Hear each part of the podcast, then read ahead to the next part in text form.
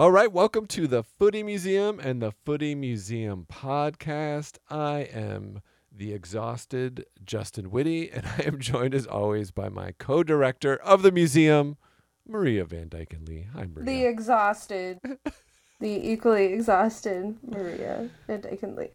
Maria and I are in the midst of putting together a large um, and somewhat crazy exhibition on Andy Warhol, and we both had long days. Maria did a lot of unexpected painting today at, the, at an actual museum, but we'll we'll save that for a different podcast.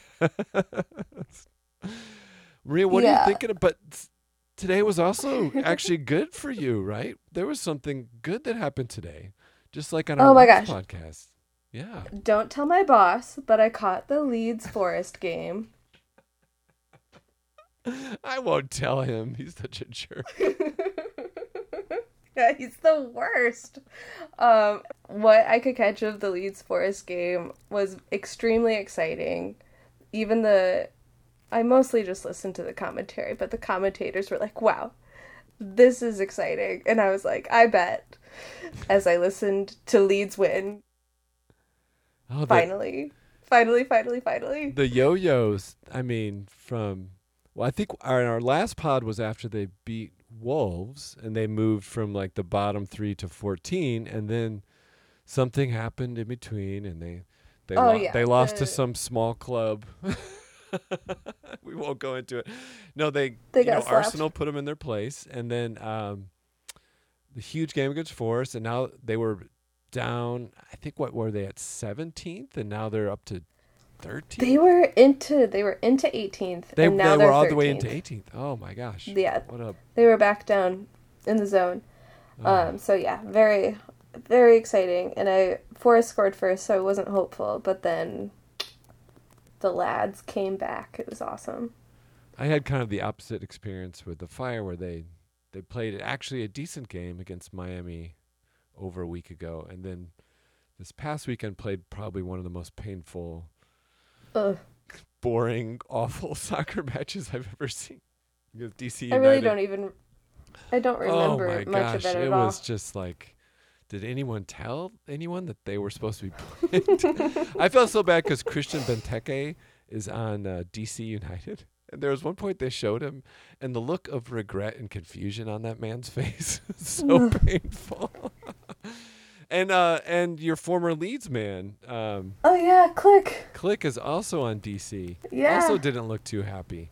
Um, no. anyway, what else is going on? Um, the Red Stars are off to a uh, tough start. A poor start. What's Yeah. that? Uh, I think we cursed them.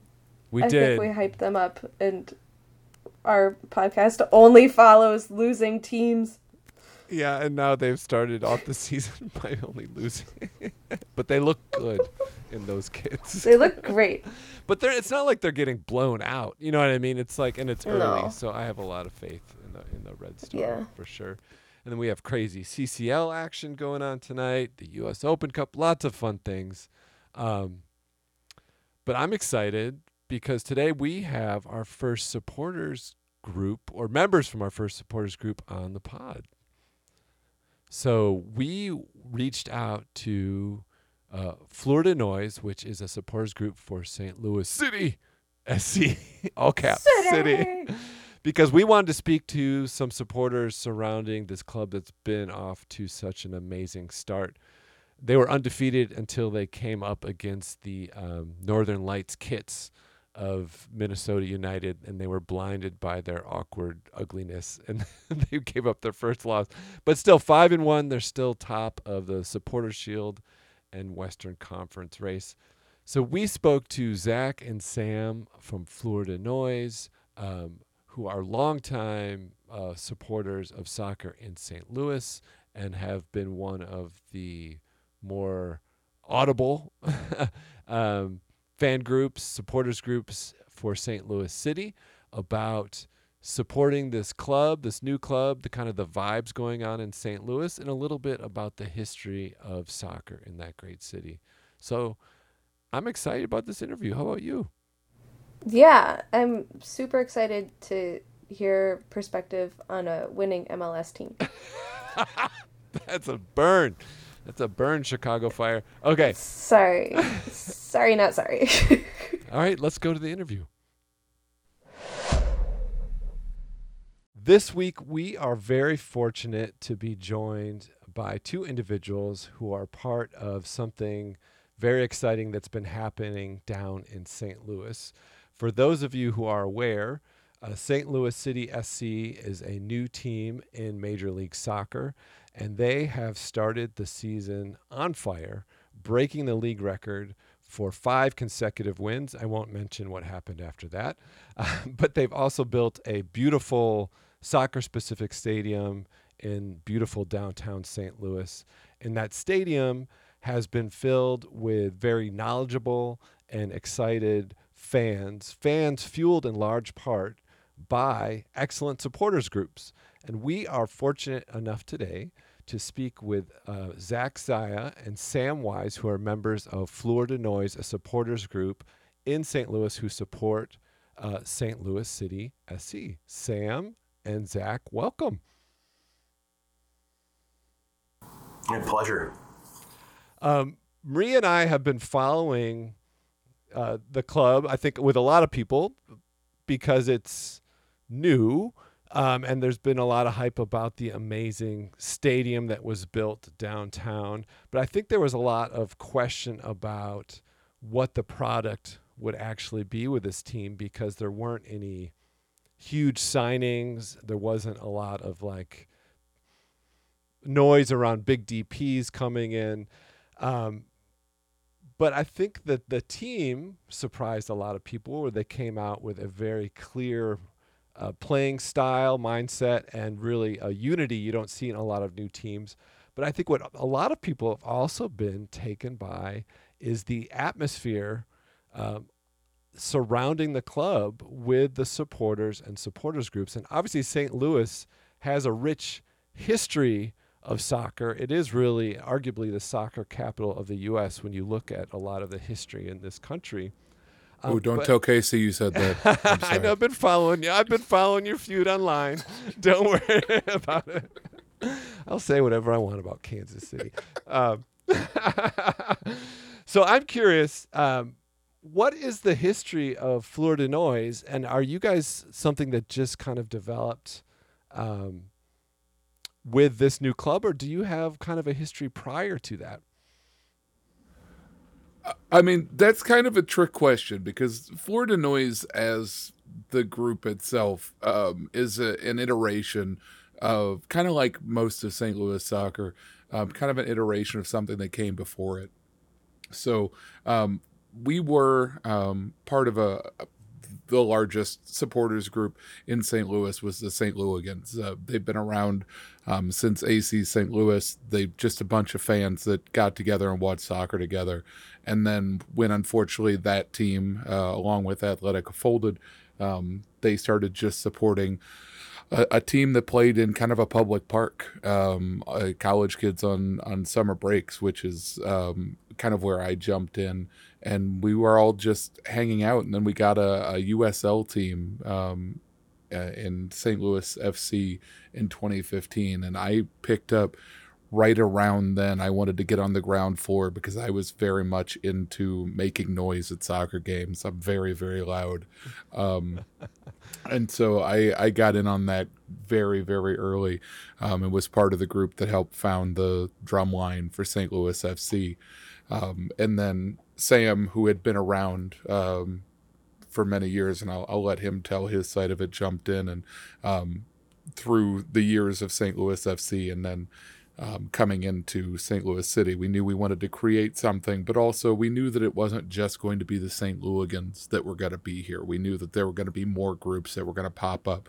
and we wanted to take the the noise section and make it agnostic in a way um, to make it more open to the larger supporter group uh, landscape in St. Louis. We didn't want people to feel intimidated by walking into the St. Louligan drumline if they were a punk, or if they were in STL Santos, or if they were in another group that we don't even know about yet. So, um, Fleur de Noise was kind of born out of that necessity of creating a, a, a space that was a little bit less branded um, as a supporter group, and then kind of allowed us to create our own identity uh, within that. So um, we're we're kind of unique in the sense that we've been around for quite a while, um, but this is our our new name or our new brand Okay. of uh, Fleur de Noise.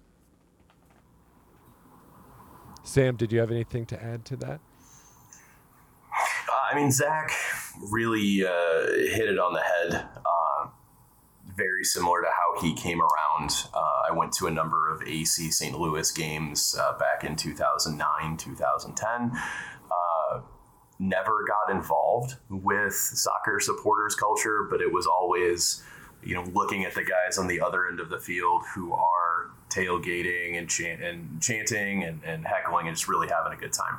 Uh, when St. Louis FC came around, I knew it was uh, you know a group that I wanted to be a part of. That this was a soccer team that I wanted to be a part of.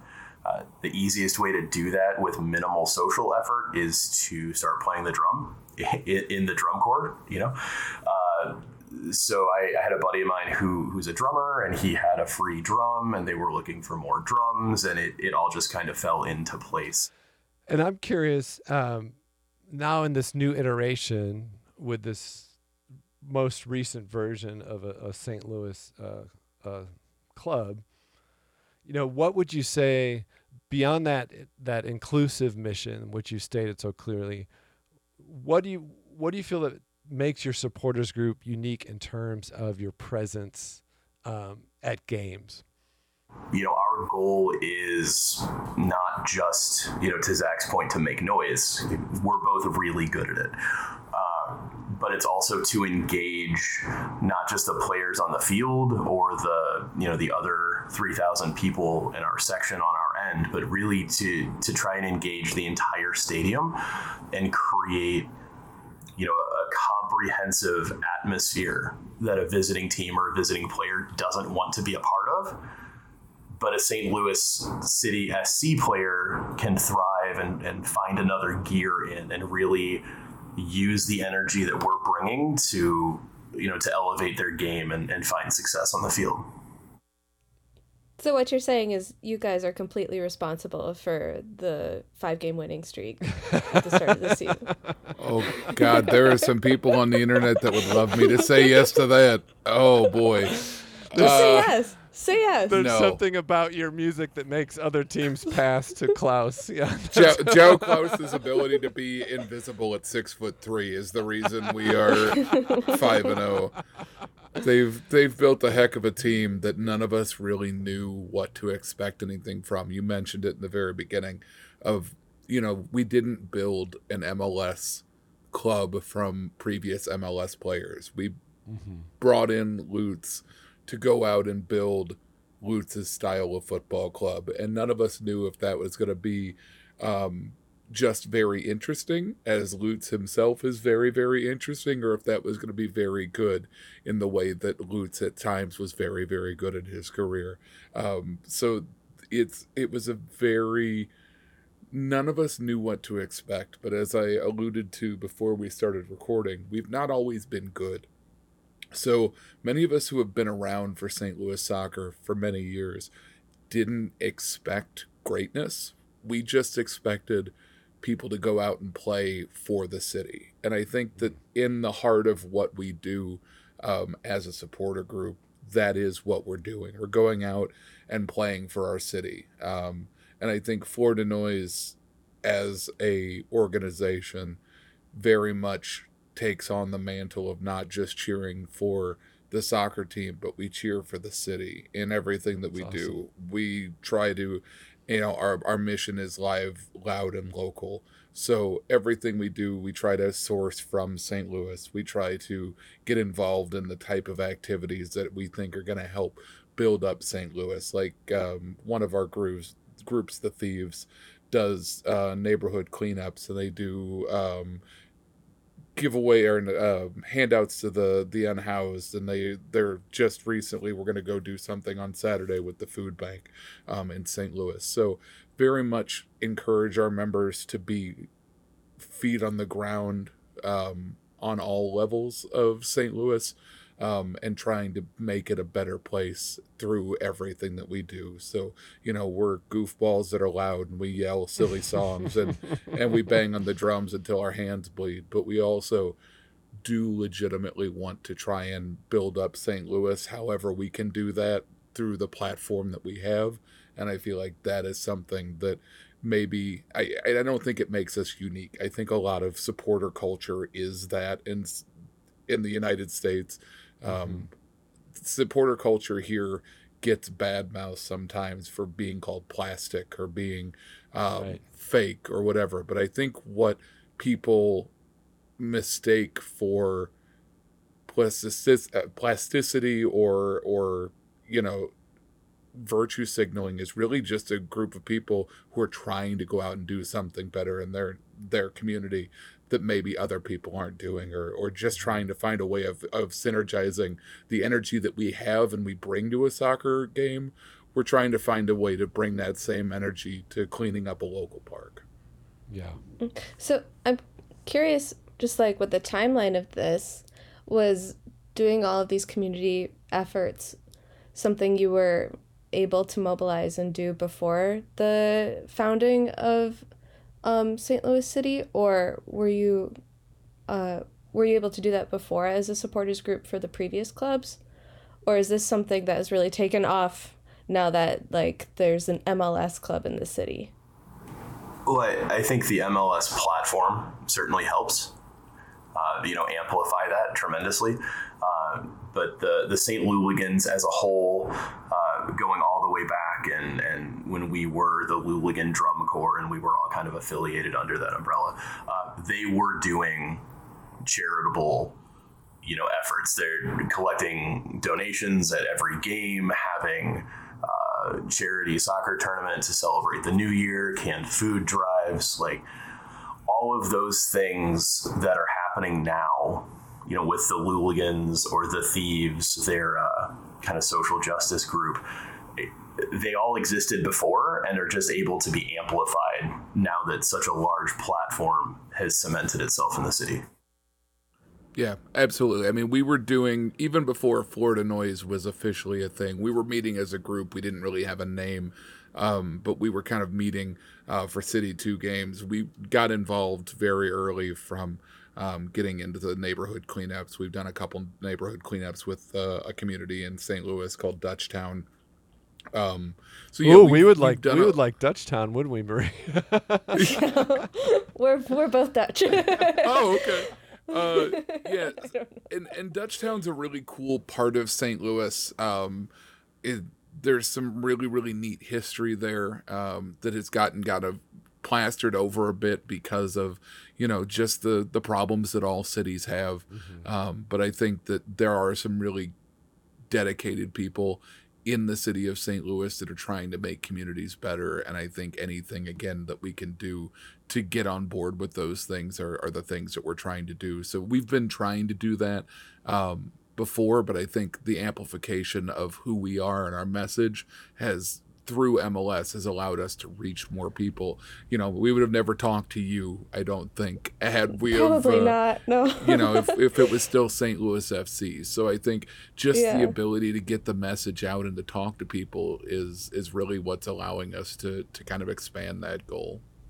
Yeah, and if, has the club itself been involved with you guys at all in this, or is it um, a bit separate? Well, you're you're kind of looking at a really fine line. Um, uh-huh. In that, you know, we we try really hard, uh, and I, I would say by and large, all the groups are very successful uh, to maintain the line of independence between uh, the gr- yeah. the groups and the club. Uh, you know, Zach had alluded earlier to, you know, groups get called plastic or they get accused of selling out because they're taking resources from the club, and it creates, you know, this this impression or this idea of being indebted to the club, uh, which is not not the case, and it's not something we, you know, even want to act in a way that would bring question to where that line is. So uh, we try and are very successful in keeping it independent. Uh, it's still a soccer supporters group. There's still a lot of soccer talk. Uh, leagues across the world, you know, are discussed. Everyone's, you know, razzing each other about whose team won the morning before we started the cleanup. You know, all those things. Uh, but we try very hard to make it community focused and and small group focused, and not let the MLS club overshadow what we're doing.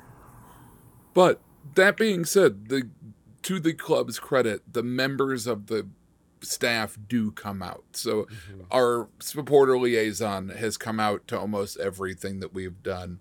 Um, the community uh, outreach coordinators come out and do those things. So they are maybe not. We don't ask them to be officially involved, mm-hmm. but as members of our community, they do tend to come out, which we notice and appreciate. But at the same time, they're clearly not directing or orchestrating your actions or your images or your your chants. Yeah, I get it. Exactly. Well, I think that the you know, having been a fan of of US soccer for a while, I think on the MLS side that clubs are just starting I think to become more aware that in order to create an environment for an authentic uh, supporter culture, there is this sense of tapping into what exists in the community already. And I think that if you just look at, again, from MLS's perspective, you look at the, the, the communities that go into to build teams. Um, it's shocking to me that it's taken this long for St. Louis to get a team. And you think of the, a lot of other cities in the country that have great soccer culture and have that community based and a supporter base that's very tied into supporting the community like you've you know so expressed so well in your connection. Um, but for a long time they kind of ignored those just following kind of the metrics of what are big commercial markets. And being um, you know being in chicago here and, and i am a long suffering chicago fire fan i must admit but I think that's one of the issues here is is that club being one of the the older clubs that was positioned positioned just because this was a big sports market team you know it still it still kind of struggles to have relevance in the community here because there was it the way it was built and continues to exist um, wasn't really tapping into that culture, the soccer culture that did exist here. I think they're doing a lot to repair it. Um, but I think it's taken a long time for MLS to really acknowledge what already existed. Um, so I think it's it's really great to see in St. Louis that that that is is happened in a way. But with that said, I'm curious. Prior to this, did did either of you follow MLS? Did you have clubs in MLS, or were you kind of like, you know, that's going on? That's great. We're very focused on the teams we're supporting here at home. I don't know if I should legally answer this question because it gets me no, in trouble yeah. a lot.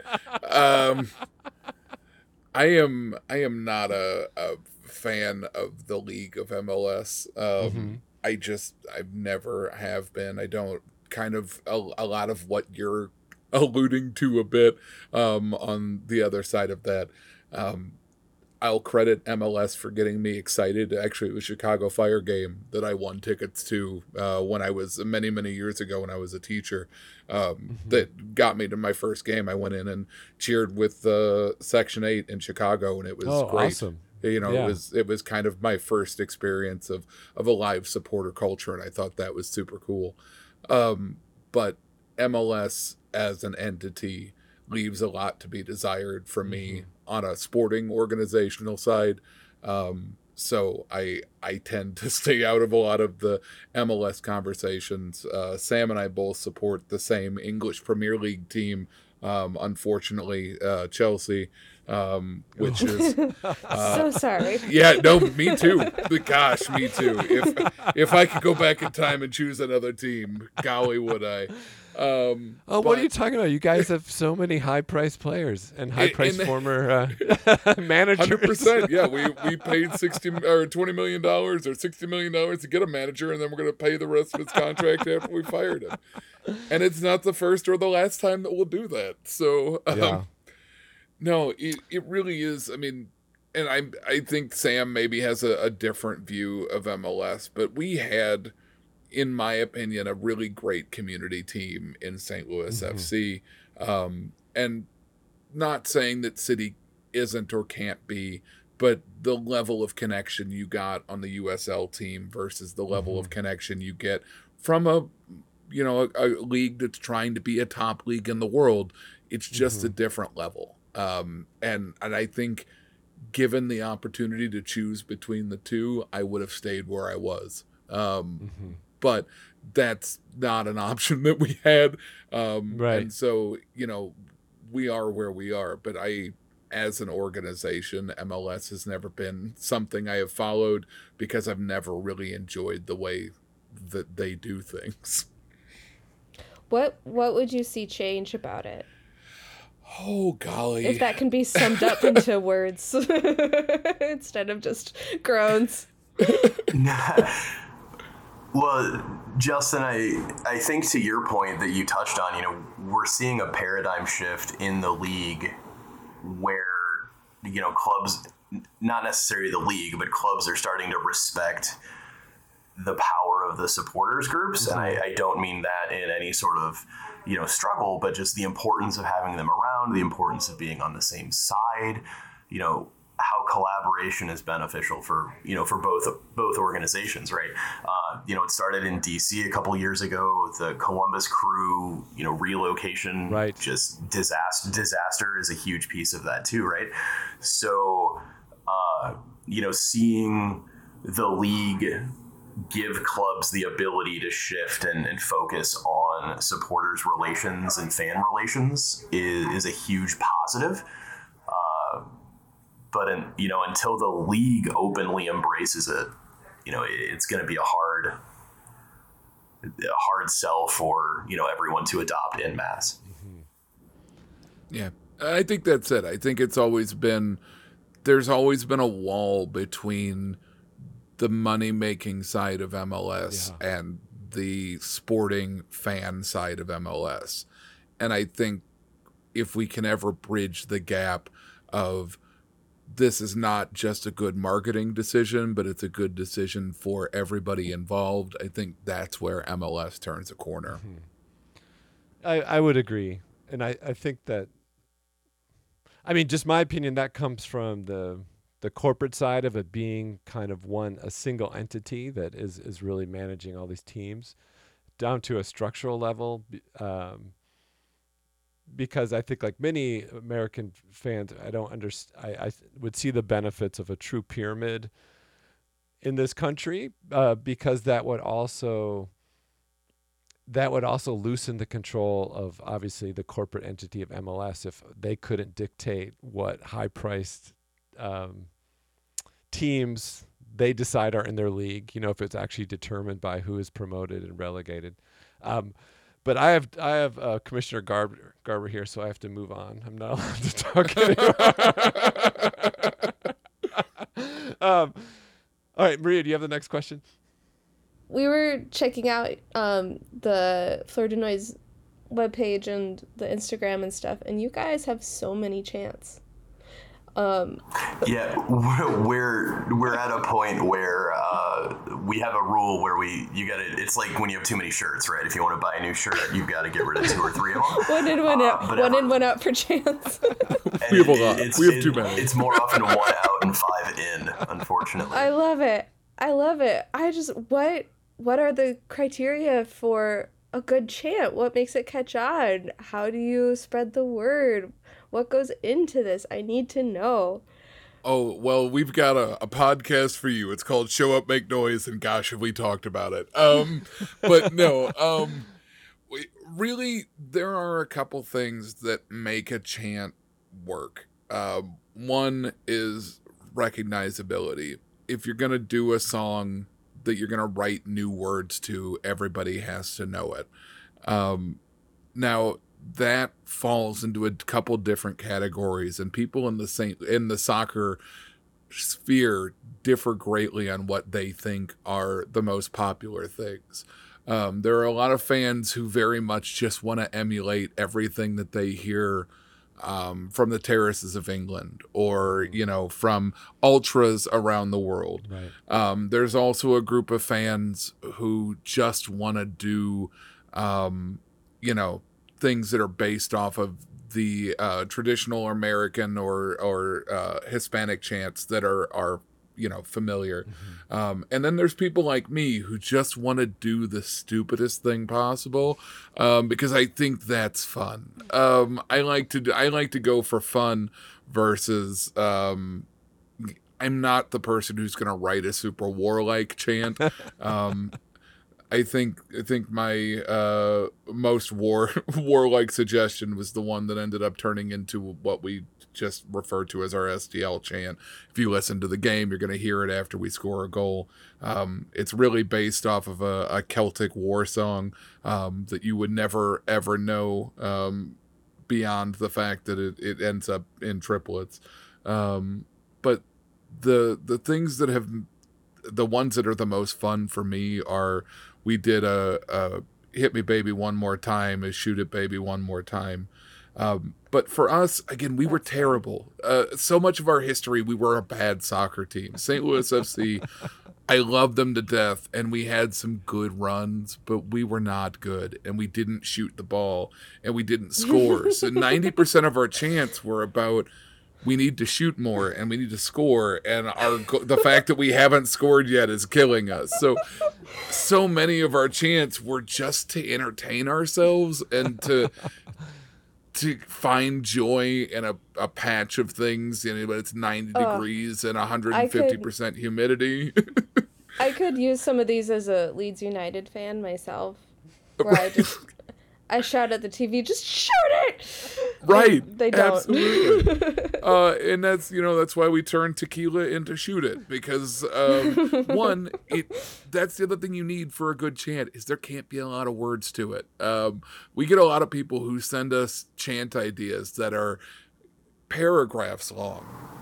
And they're I mean they're fully baked like pop chart lyrics in, in these songs. And the, the creativity is 100% like it's absolutely there and you're reading the lyrics and like well there could be something there. But most fans don't want a fifth or a sixth or a seventh line more or less you know a second verse and then an interlude. So it, it really is the simplest thing is going to federate through the stadium the fastest. Yeah. So the things that we've ended up doing this year are really the chance that I would say are probably my least favorite chants, but they're the ones that get people moving and they're the ones that mm-hmm. if 3000 people don't know your chant, they're going to pick up on the second go round. Right. It's not going to take 12 times at a video explainer to get them to understand it. Now, I'm going to keep putting out video explainers for chants I would like to do and see if any of them ever pick up.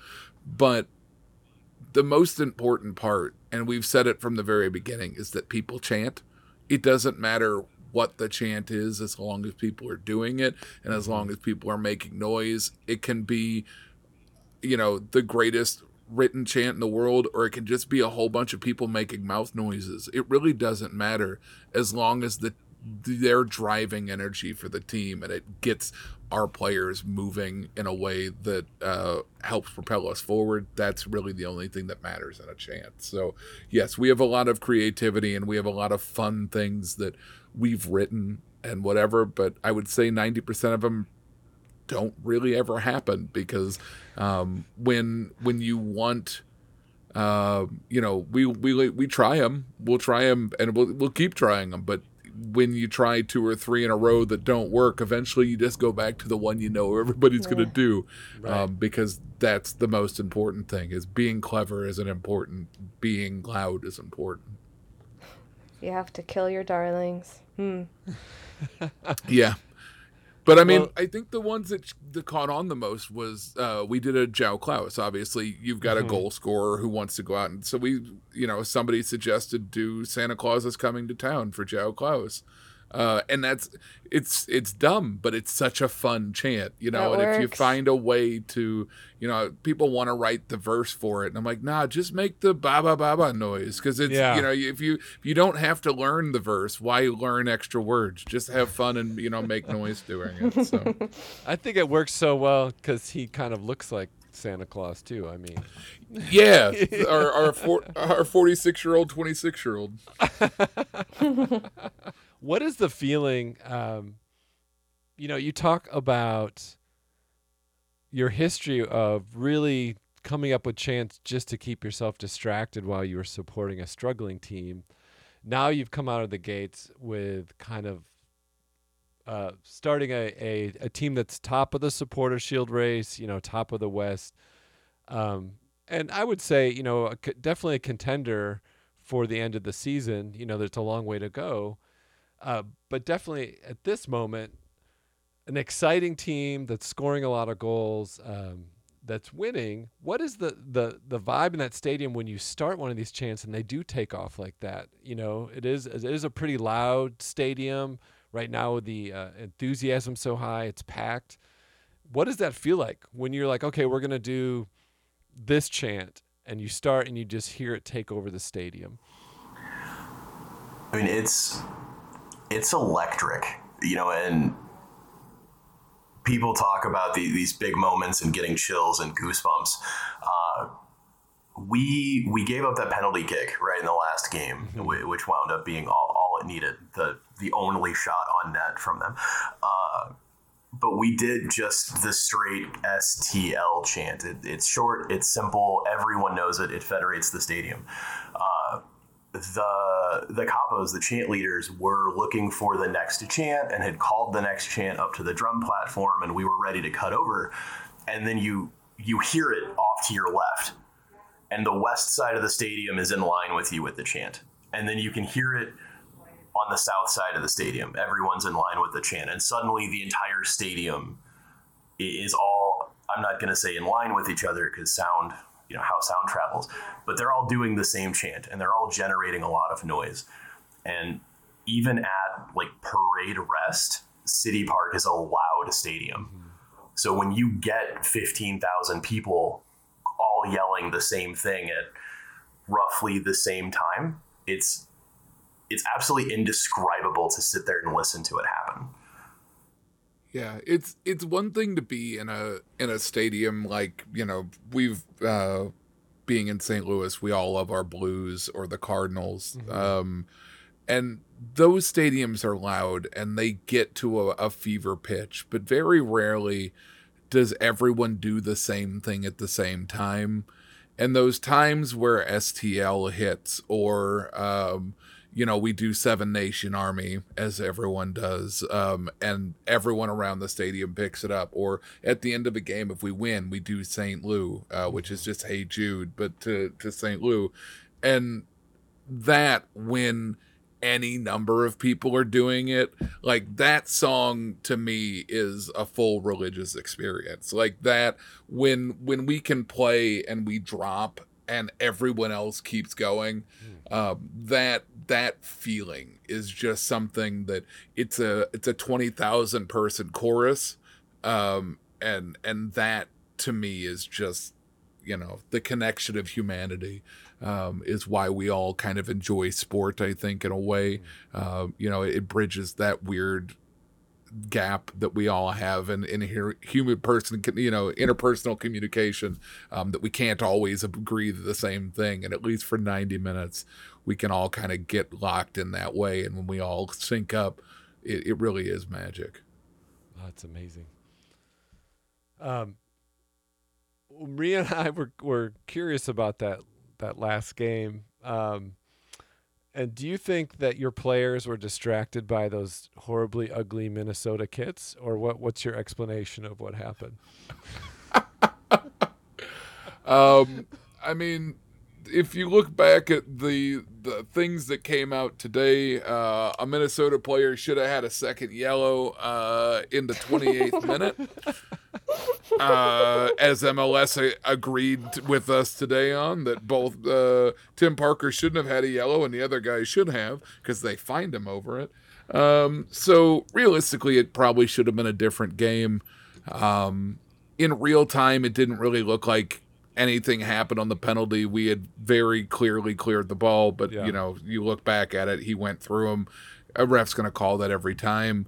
We maybe should have gotten a, a call the other direction on a high boot in the the box. If you're going to call one, you should call the other. Um, but you know, honestly, we're we're gonna lose a game sometime, and and I think the people who have been around for a long time in the soccer community, we're just so darn happy we're winning. I mean, it really is. it just it's it's a different level of you know we've seen great open cup victories and we've mm-hmm. seen wins but we've never seen dominant performances in the way that we've seen in a couple games like the Real Salt Lake game really stands out in my mind as a game that I was terrified of. I, I thought we were going to go in and it was going to be tough at altitude and we could have gotten beat badly. Yeah, they're tricky. And yeah, and that that Bürki save at the end of the first half, you know, everybody talks back to it, but that was that turning point of, oh man, okay, we're still in it, and then we stepped on the gas and they didn't know what to do. And I think that Minnesota did a great job of making it so we couldn't step on the gas in a way. Um, and I think they play a very similar style that we do. So um, when you put two very, very similar styles together, I think that's usually the kind of game you're going to get. Yeah. Uh, you know, a bunch of us were talking because it's not just the Minnesota game, right? We've got Seattle and Cincy, Yeah. you know, coming up, so it's a it's a tough stretch. And you know, I was, I was talking to to some of the guys too. It's like I wouldn't be surprised, honestly, if we came out at five and three, right? Just looking at the teams, our luck isn't going to last forever. That's just the nature of, of the game. I really thought the Minnesota game, we had a shot at sneaking away a goal, uh, or, or at least walking away with a draw until that call. Uh, Minnesota did a really good job of dropping a 4 4 into the back and just made it so crowded in that final third of, of the field, you know, and where against Real and against uh, you know Austin and, and the other teams, you know, Joao Klauss has been able to flick a ball and it's it's found somebody, or Edward Löwen was able to you know float one in and it found somebody.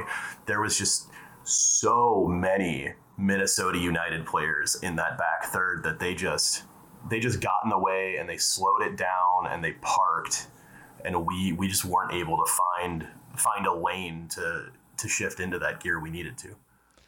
Yeah, and I mean, you guys are on everyone's radar now, so people are preparing in a way that, that they weren't at the beginning of the season. Uh, but I think, I think it, I think there's inevitably yeah going to be losses, but um, I think it's going Winning to be a is strong. year. overrated anyway. okay, Leeds, I got you. You guys won today, Maria. You guys beat Forest today. You guys did better than Chelsea I today. don't- So. I don't think Zach. Th- there's not a way to explain how much Zach is not exaggerating about. We're just happy to see goals and a team that turns downfield and moves the ball, and to have a guy who can play with his back to the net. Like the bar was not high for what we would consider. You know, entertaining and successful soccer. So, so Yeah. City has come in and built a system that's absolutely blown away the expectation or standard that anyone following the previous levels of St. Louis soccer would have expected. Yeah, I mean, our our savior always was our our center back. You know, in previous seasons, our our most dependable goal scorer when we needed a goal was our our center back Sam Fink. So the fact that none of our center backs are anywhere near our top threat is again just wonderful. It's a wonderful feeling. So, you know, uh, John Terry used to score a lot of goals with his head for Chelsea. I'm I'm a big fan of a center back who uses his head to score, but um, I want I want our attacking players to be attacking players, and Yeah. that's something that City has not had a problem with so far, and that's very exciting. That's something I want. I'm just jealous. yeah. I'm just jealous. I mean, come on. Leeds has a lot of attacking players. None of them can figure out where the net is, but they have a lot No, of none of attacking players. Little America's not doing great right now. Uh, it's because they got rid of Captain Jesse Marsch. No, I'm just kidding. oh boy, future coach of the Chicago Fire, Jesse Marsch. um, I was thinking U.S. men's national team, but well, yeah. Oh, no. I mean, I don't. Yeah, I Well, don't we're- think. we're I don't think it'll be either. But we're writing we're writing a screenplay where he comes back to Chicago. he comes And, home uh, to reignite his yeah, love Yeah, he comes home. I don't. I don't I'm think they could pay him enough. I don't think they could pay him enough. Oh my gosh. Um, We'll change the names. Chicago Leeds United. um, or uh, so you mentioned some of the games uh, ahead that you're a tough stretch. Are there any games this season that you guys are especially looking forward to? I mean, I, I can think of three right off the bat. They're all against the same team, though, right? uh, we uh, we head to Kansas City for one, and we host them for two. And I think everybody in St. Louis is ready to, you know, win those games and then move on from this just ridiculous notion that Kansas City has that we that we don't like them or we like them or we even think about them. Uh, You're thinking Something about them right you're now. clearly disproving at the moment. here's here's the thing: we didn't think about them until they sent us cease and desist letters. Their lawyers have made us. Think Yeah, about that them. was- that's the that was pretty ridiculous, and that got a lot of attention as well. Um, yeah. do you want to? Good on the the River City Ramble guys. They really uh, they really framed that in a way that uh, that got them uh, a lot of traction, and that's that's some smart podcasting right there. So could you? Because my understanding of that is their their the was it the name of their podcast or their group was similar to um, a, a, one in Kansas City, and then the the club actually issued their lawyers on them to change the name. Is that correct? What happened? Yeah, so they they chose um, a name that was not trademarked at the time that they chose it. Uh, uh, KC had had it trademarked in the past and had let it lapse, and so they jumped on the name but did not trademark it um, because you know they're four guys in a basement. Um, and then uh, KC got wind of it, re-trademarked their uh, previous podcast name, which was not even, it's not exactly the same, but it's close enough that a lawyer can argue that, um, you know, that they should change it. And, and there's a, there's a whole backstory and I'm sure someone else will tell it better than I will. So I don't want to ruin that story or give away something that is to come because there is more to this saga, I'm sure. Yeah. Um, you know, we, we just saw today, uh, Matt Baker, who is uh, Mr. Knowledge for everybody on the supporter side of uh, St. Louis soccer, uh, said that the the company that owns City, uh, the larger LLC, uh, trademarked the cease and desist cup today. Um, so I'm a huge fan of that. We were gonna go great. with Derby Q, I think, was the the one that the team was floating, but I think cease and desist cup is really great. Um, the Louligans want to call it. They want to name it after the lawyer Andrea something or other. Uh, but I think that's giving her a lot of credit. Like she didn't do anything wrong. Uh, so I would I would say the cease and desist cup is where I hope it goes. I think you should bring legal action against uh, KC for having city in their name since their stadium's nowhere near a city. which we're all very quick to remind all of the fans. Yeah, they're they're real close to Dave and Buster's though, so you can go uh, spend some tokens on some skee ball right after the game.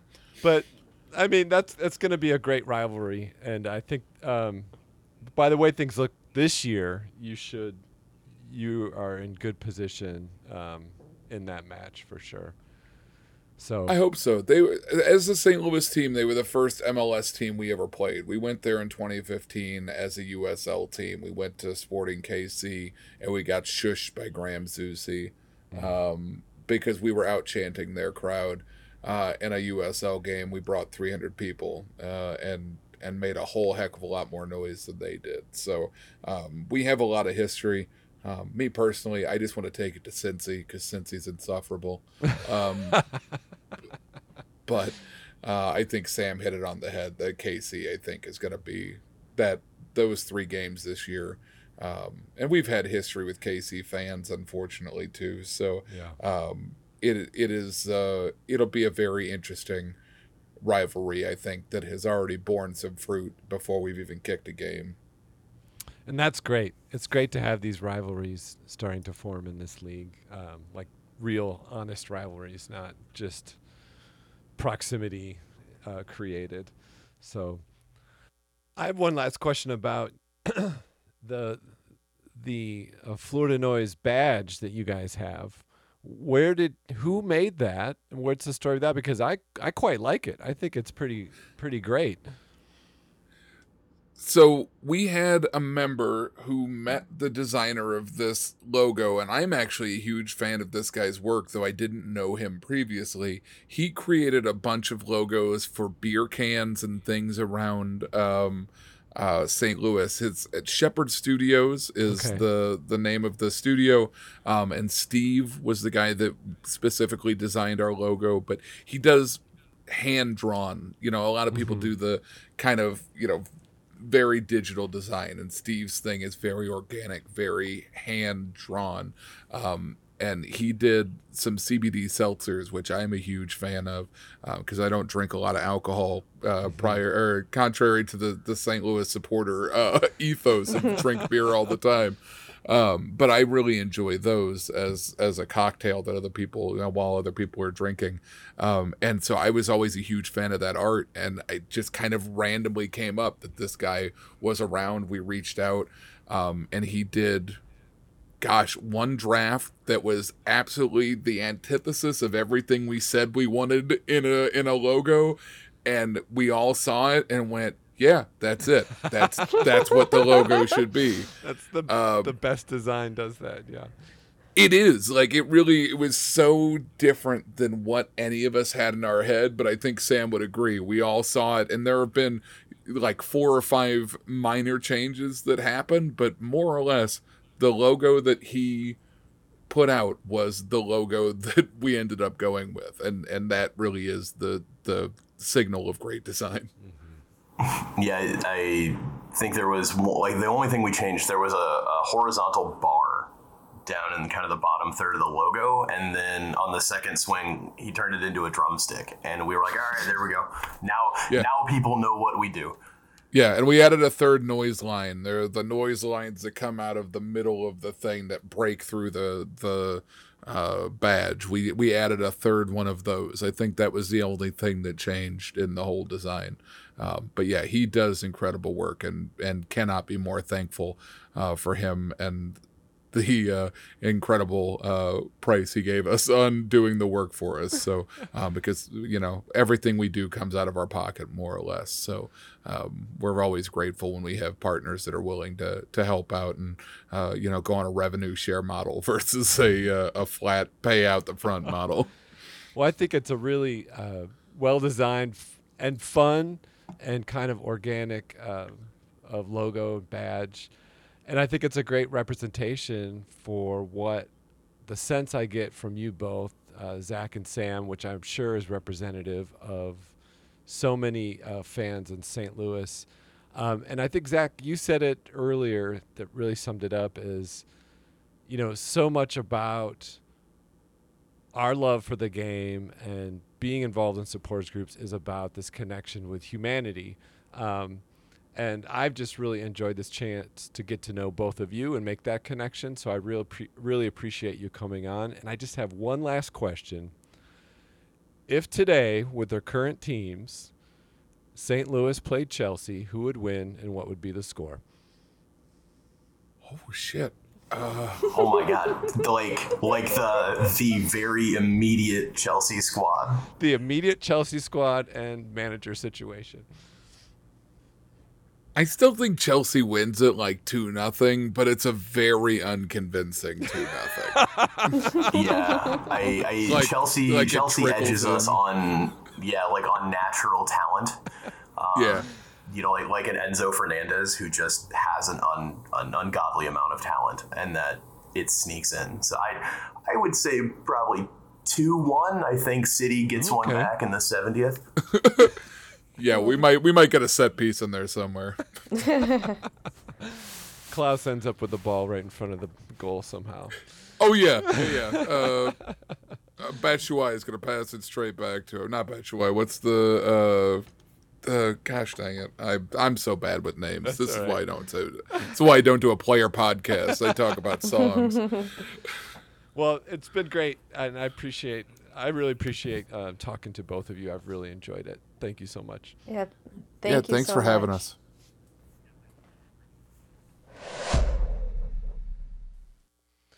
That was very enjoyable. I have to say. Um, first of all, Zach has one of the most soothing voices ever. He like- should he should definitely podcast more often, Zach. I would also just, you know, I would follow that voice anywhere. You know, chant whatever you want to chant, Zach. Let's do it. um, but really, um, that uh, Fleur de Noise is doing great things, and it, it really is a good, I think, view into the exciting culture surrounding uh, St. Louis City, but really just soccer culture in St. Louis. I think a lot of us just are this idea that oh this new MLS team popped up out of nowhere but it's clearly not out of nowhere there's a lot of fertile ground in history down there that this team is built on and um, that was just a really fun interview to get to know them Yes. well, yes yes wow Yes. well, well said maria it is late at night okay yes. yeah, well done. Well, um, that was great. It's late, um, so maybe we should wrap it up. But we'll be back next week, and we are going to get to our um, turkey episode, which I'm very excited about. Um, so until then, what are you looking forward to this week, Maria? I am looking forward to the Fire and the Red Stars winning this weekend. Oh man, you so cursed us. Oh boy, I'm I'm looking forward um, to Leeds ending up above Chelsea in the Premier League table at the end of the season. I season. think they're only two spaces below. two spots, but it's, but, but 10, it's quite a few points. still. points. Two spaces, ten points. Um, okay, so we will be back next week, and we're gonna talk turkey. Sounds good. Woohoo! Bye. All right, bye.